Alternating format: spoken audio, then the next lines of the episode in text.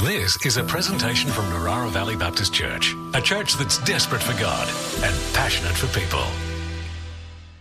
Uh, good morning and welcome, everybody. Happy Mother's Day to those who are in the room. Happy Mother's Day to those who are online. Happy Mother's Day to my mother, who will hopefully watch this back at some point um, as well. And I get mad brownie points as a son.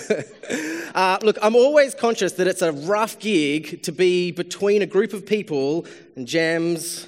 What is it? Scones, jam, and cream, and free coffees if you're a lady, okay? So um, we might try and lop a little bit of time off my time at uh, Caleb just so, you know, uh, it's all good. Um, but I wanted to start, because it is on Mother's Day, with a little bit of fun, with a game uh, I'm calling, if we can get that PowerPoint up, thank you, sir. Um, what are they known for? And if we can get that on the back, that would be as well. Uh, so, what are they known for? So, this is a little bit of an interactive. I actually want to hear some people um, yell some things out. What are they known for? Comedy. Known for comedy, known for making us laugh, known for being performers. Maybe they're known by you for not making you laugh and perhaps not having as good a sense of humour as some other people. Um, yep, no, I think that's pretty, we're pretty on the same board about that one. Um, what about this next lot of people? What are this group of people known for? Okay, come on, you've got to be, you've got to be confident in your answer social justice, that's right, tearing down of racial inequality, um, education for, for males and females uh, worldwide. Some really powerful, isn't that powerful? To be known for that. Uh, just a, an image of you conjures up that sense of, wow, this is, this is the campaign, this is the kind of thing that these people uh, are known for. Um, we have that, oh no, that is going to work. Um, what are these group of people known for? Uh, that is the uh, 2020 uh, RBA board. If uh, you're Australian and you're uh, unaware who those group of people are, yes, exactly. They're known for all manner of things, but I think it's fair to say we know them best for the pain they inflict on the first Tuesday of every month um, over the last 18 months if you have a mortgage. So there we go, that's the RBA. Um, what about um, these people? What are they known for? Acting, movies, entertaining us. Um, if you're familiar with these three in, in between as well, it's not just that they're famous and they're known uh, in Hollywood, uh, but these three are examples of those who are famous and, and are certainly part of uh, movies who've also kind of distanced themselves from Hollywood in some way, who don't live there, who don't participate in all the glitz and glamour, but have some real kind of earthly family values as well as being really popular. Uh, a couple more. Um, we did Anzac Day a few weeks ago, so uh, anyone want to? What are these gentlemen known for. These were one of the, some of the 30,000 uh, troops that headed across Gallipoli. Anything else? What else? Um, yeah, service. Anything else to come to mind? Heroes. Sacrifice, heroes. Yeah, freedom. Yeah, quite an evocative image, actually, when you think about it, and quite an amazing legacy to be known for that. Sports. A little bit of mixed bags up there, isn't there? Winners, winners. Yeah, we've got some winners. Cheaters. Possibly one of the luckiest Australians to ever have lived, right? That's quite interesting, isn't it? To actually, when you think about it, well, someone can be known for something. I was going to get one of, um, um, oh, you know, there's Lance Armstrong up there as well, known for being one of the best uh, athletes in the world, most uh, kind of award-winning Tour de France operators, to only then be perhaps more known for um, cheating later in his life as well. So it's interesting, is that what we are known for can change over time. All right, here's uh, an important one: is uh, what is this group of people known for?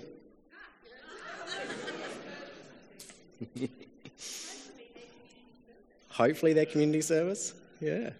I'm happy for that one to sit as a little rhetorical question as, as we get back to it. What are we known for as a community of faith? What is it that people see in us? What is it that they hear about us? What is it they experience of us? What is so true about us, so important Uh, to us and so remarkable about our community life together that that's the thing that people talk about when they think about the good people at Narara Valley Baptist Church.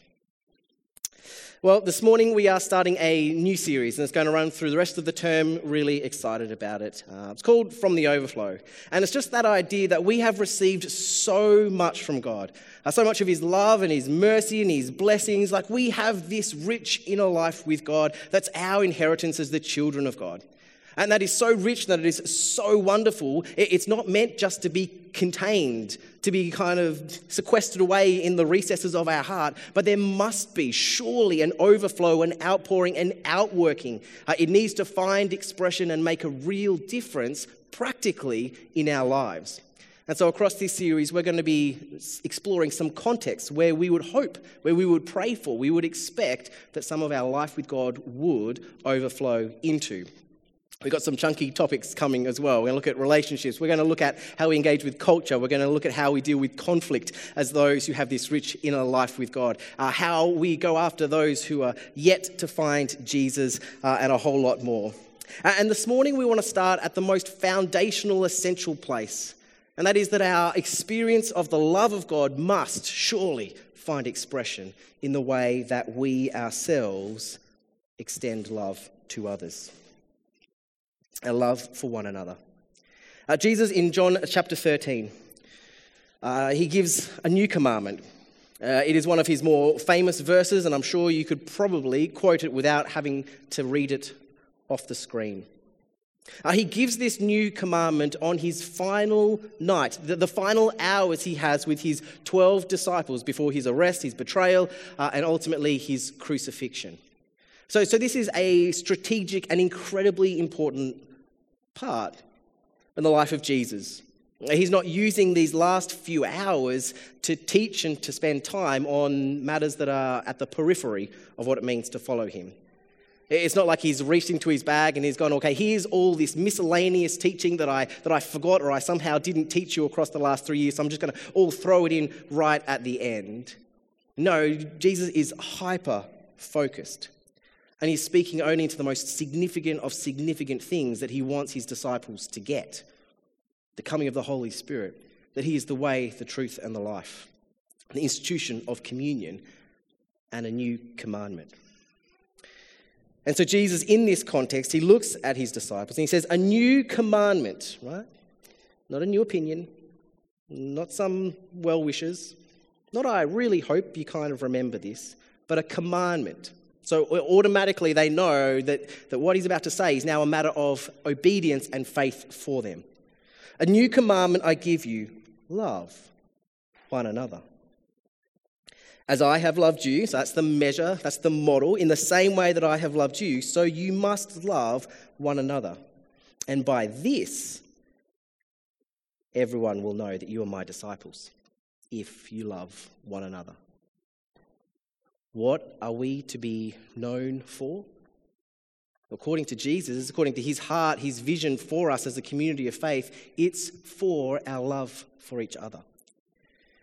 And it's great if the community around us uh, knows us for having a good facility. That's pretty good. Having a big youth group to send their kids along, that's great. Good programs, half decent pastors on some weeks if we've had enough sleep. But what we want to be known for, what we want to be on their lips, is that, wow, they, they love a person there. To look in from the outside and think, wow, they really are the disciples, the followers of Jesus, because I see it in the way they treat one another. I hear it in the stories about how they get alongside one another and care for one another.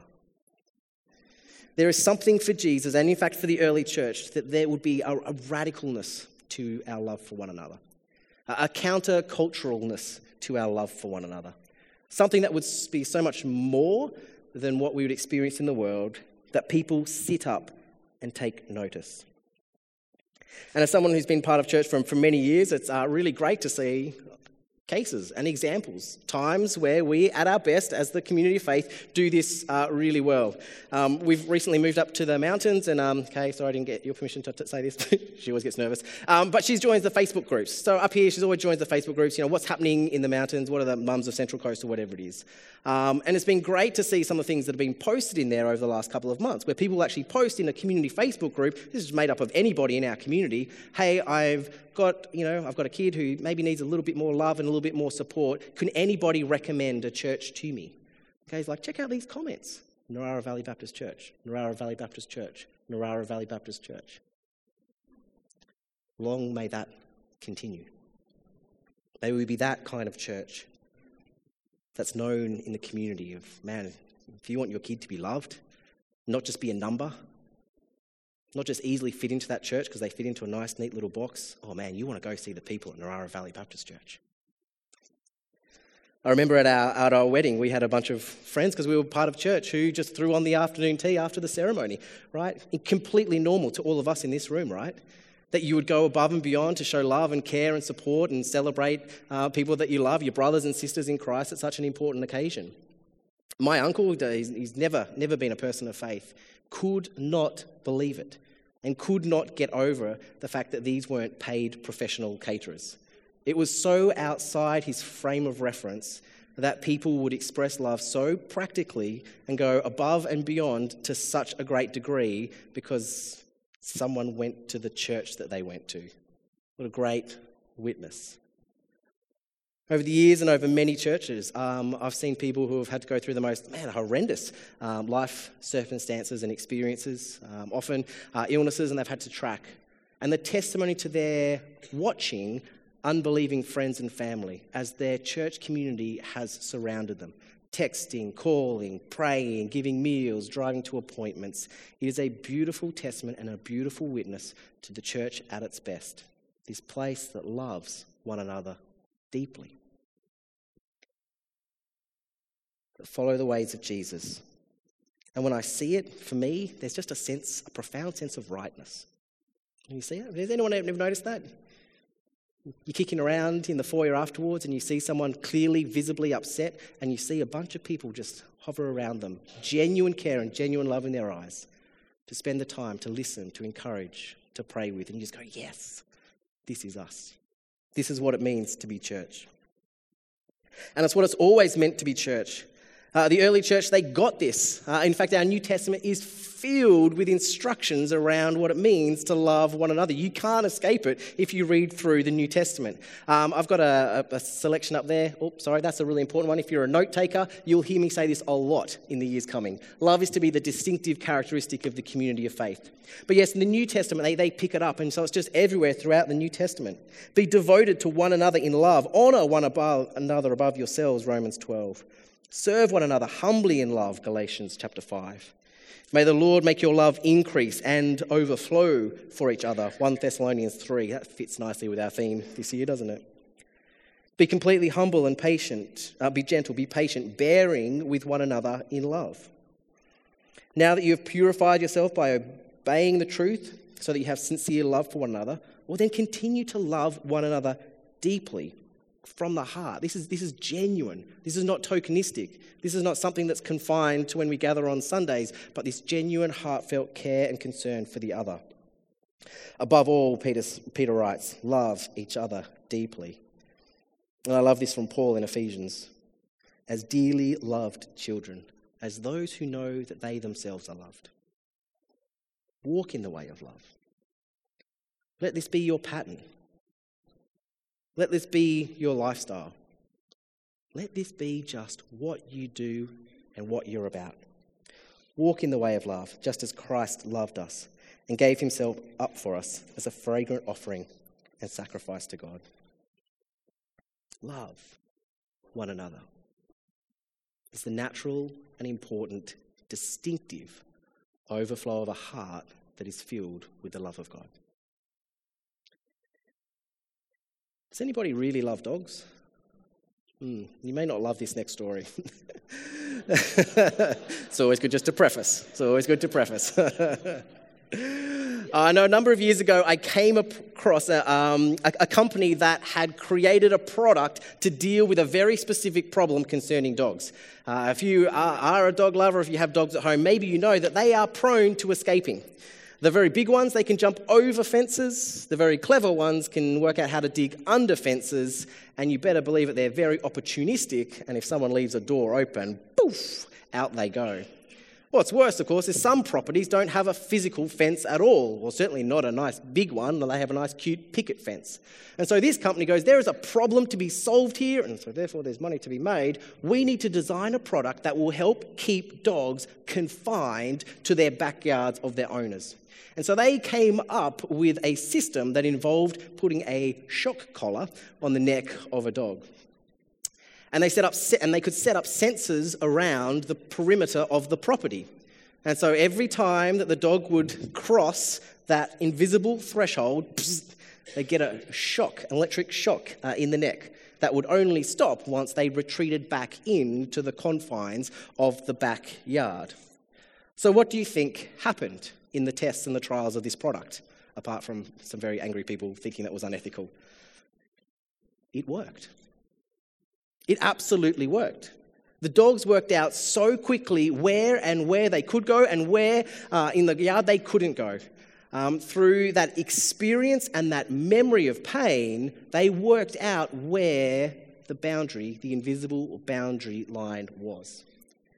And in fact, it worked so effectively that once you had trained effectively, once you had conditioned the dogs to only see their backyard as the only place that they could move, you could turn the thing off. You could get rid of the sensors, you could remove the batteries from the shock collar, leave the collar on, but it was incapable of shocking them any longer. And the dogs, do you know what they would do? They would stay in the confines of their backyard because they had been so trained, so conditioned to stay within that space. I wanted to take a risk in telling that story this morning because I haven't met a human yet that hasn't experienced some level of harm from another human being. And I think the experience of that hurt and the memory of that pain often has us retreating inside ourselves into a safer, smaller version of showing love to other people. Even in our churches, I mean, we say we love Jesus, we say we want to love one another, but for crying out loud, some of the deepest pain and hurt maybe we've experienced has been at the hands of another Christian. Maybe they've said something that really got under the skin and really stung. Maybe we've tried to go the extra mile with somebody in their hour of need, but when it came to our hour of need, it was not reciprocated. Maybe there's behavior of somebody else we have felt so unchristlike that it's actually caused us harm and offense. And so, what we end up doing is we limit how much we're prepared to emotionally invest in another person. And we stay in the nice, safe, comfortable confines. We'll call it Christian niceness, not biblical, Jesus centered, radical love for one another. Does that make sense? Yeah. And I think you add on to that how much we are conditioned by our society and our culture about what love is. And once again, love is about what's convenient. Love is to the point of that it's comfortable. You don't want it to be too costly. We only love as much as we feel we want to. And even in the church, I think um, implicitly, and it's been unintentional, but over the last century, uh, we've confused this in, in suggesting that belonging to a faith community means attendance at church events. Or we think participating in a church family means serving on a roster. That's a nice, neat, comfortable little boundary. I can love to that point. I can love you enough to turn up on Sunday. I can love you enough to serve coffee to you after the service. I think Jesus calls us into a far more radical way of being with each other. And it's a far more beautiful picture of what I think the church is and what the church can be. All those invisible barriers that we've put up, Jesus, in a moment, completely overturns them in showing us what true love is. 1 John chapter 4. Dear friends, let us love one another because love doesn't come from our good intentions. It doesn't come from what is a good policy document or a value written on the wall in a church. Love comes from God. It is from Him, it originates in Him. He's the one who's commanded, He's the one who has given us the example. And this is how He showed His love among us. So, this is how we know that He loves us. This is know what, what kind of love it is that he sent his one and only Son into the world that we might live through him. This is what love is. Not that we love God, but that he loved us and sent his Son as an atoning sacrifice for our sins. My friends, God's love goes beyond all those barriers of what is comfortable and what is convenient and what is not costly. It's an initiating love. He moves towards us before we're even ready to reciprocate his love. He's ready to leave the confines of heaven, Jesus, that is, take up the very nature of a servant, even laying down his life. This is costly love, radical love. It's why we sing about it, it's why we celebrate it, it's why some of our favorite verses testify to the kind of love that God has for us. And so, John, one of uh, Jesus' closest disciples, in writing this letter to the early church, says, Remember how much he loves us. Remember what his love looks like. So, dear friends, this is verse 11 of 1 John 4 since God so loved us, we'll put it in a better English word, because God loved us this way,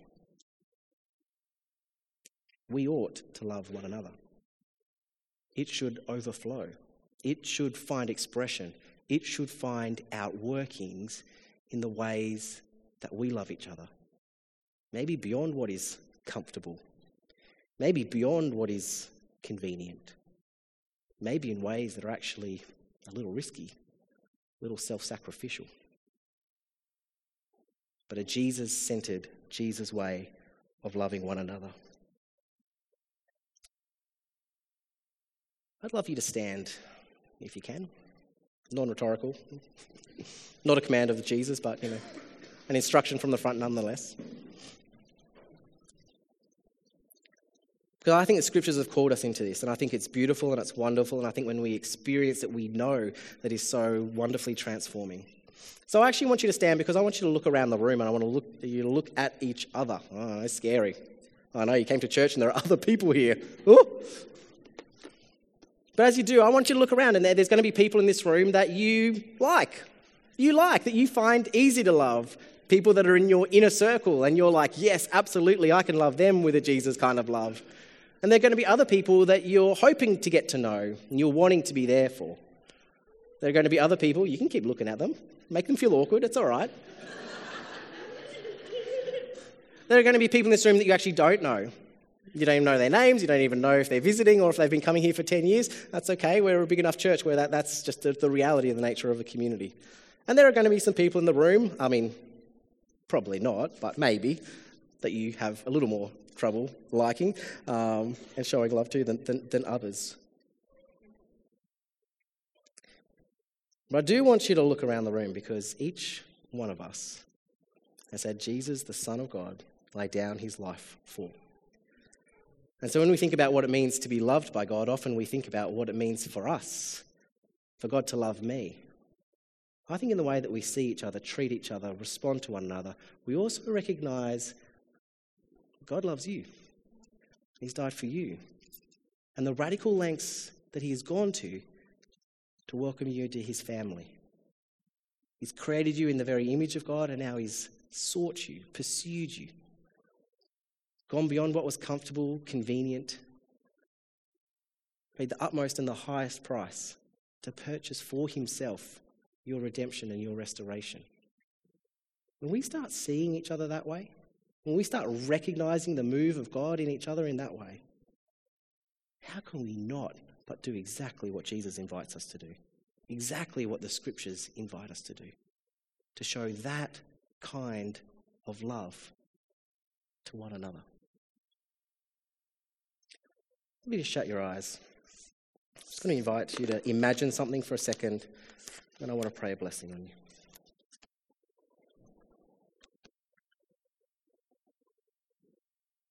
I'd love you to imagine what it would look like, what it would feel like, what would be happening, what you would be doing in a church that looks like this. A church where it's the Jesus kind of love that we show to one another. Where every person who belongs is treated as a brother and sister in Christ a person who is worth the utmost because of what Jesus has done for them. I want you to imagine what it would look like to belong to a church where people self initiated and pursued one another, to care and to support and to encourage and to bless. Where the de- default attitude is whenever we walk in the room, whenever we gather together, is who can I bless? How can I show love? a place where people are seen and valued, accepted, and belong. a community where we walk alongside each other through the tough stuff of life, through the hard and the heartbreaking decisions that we have to make along the way sometimes. A community where we know that we are loved, and so our faults and our failings, even our sins, can be brought into the light that we might find restoration and forgiveness, and to be cheered on in the ways that we seek to follow Jesus wholeheartedly. Imagine what you would be doing.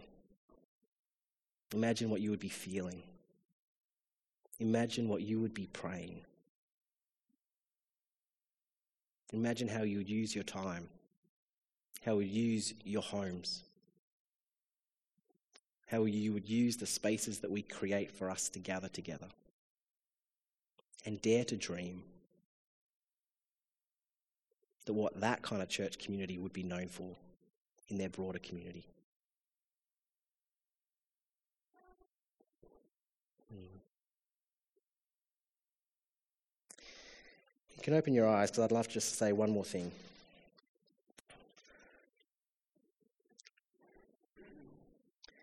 And that is my heart that that doesn't have to be an imagination exercise here as a church community. That that's what's real. That that's what's experienced. That that's what we're going after. And that that's what we are known for. So, my friends, I bless you in the name of Jesus that you would know to the deepest level of your being how radically and wonderfully, perfectly, and eternally loved by God you are.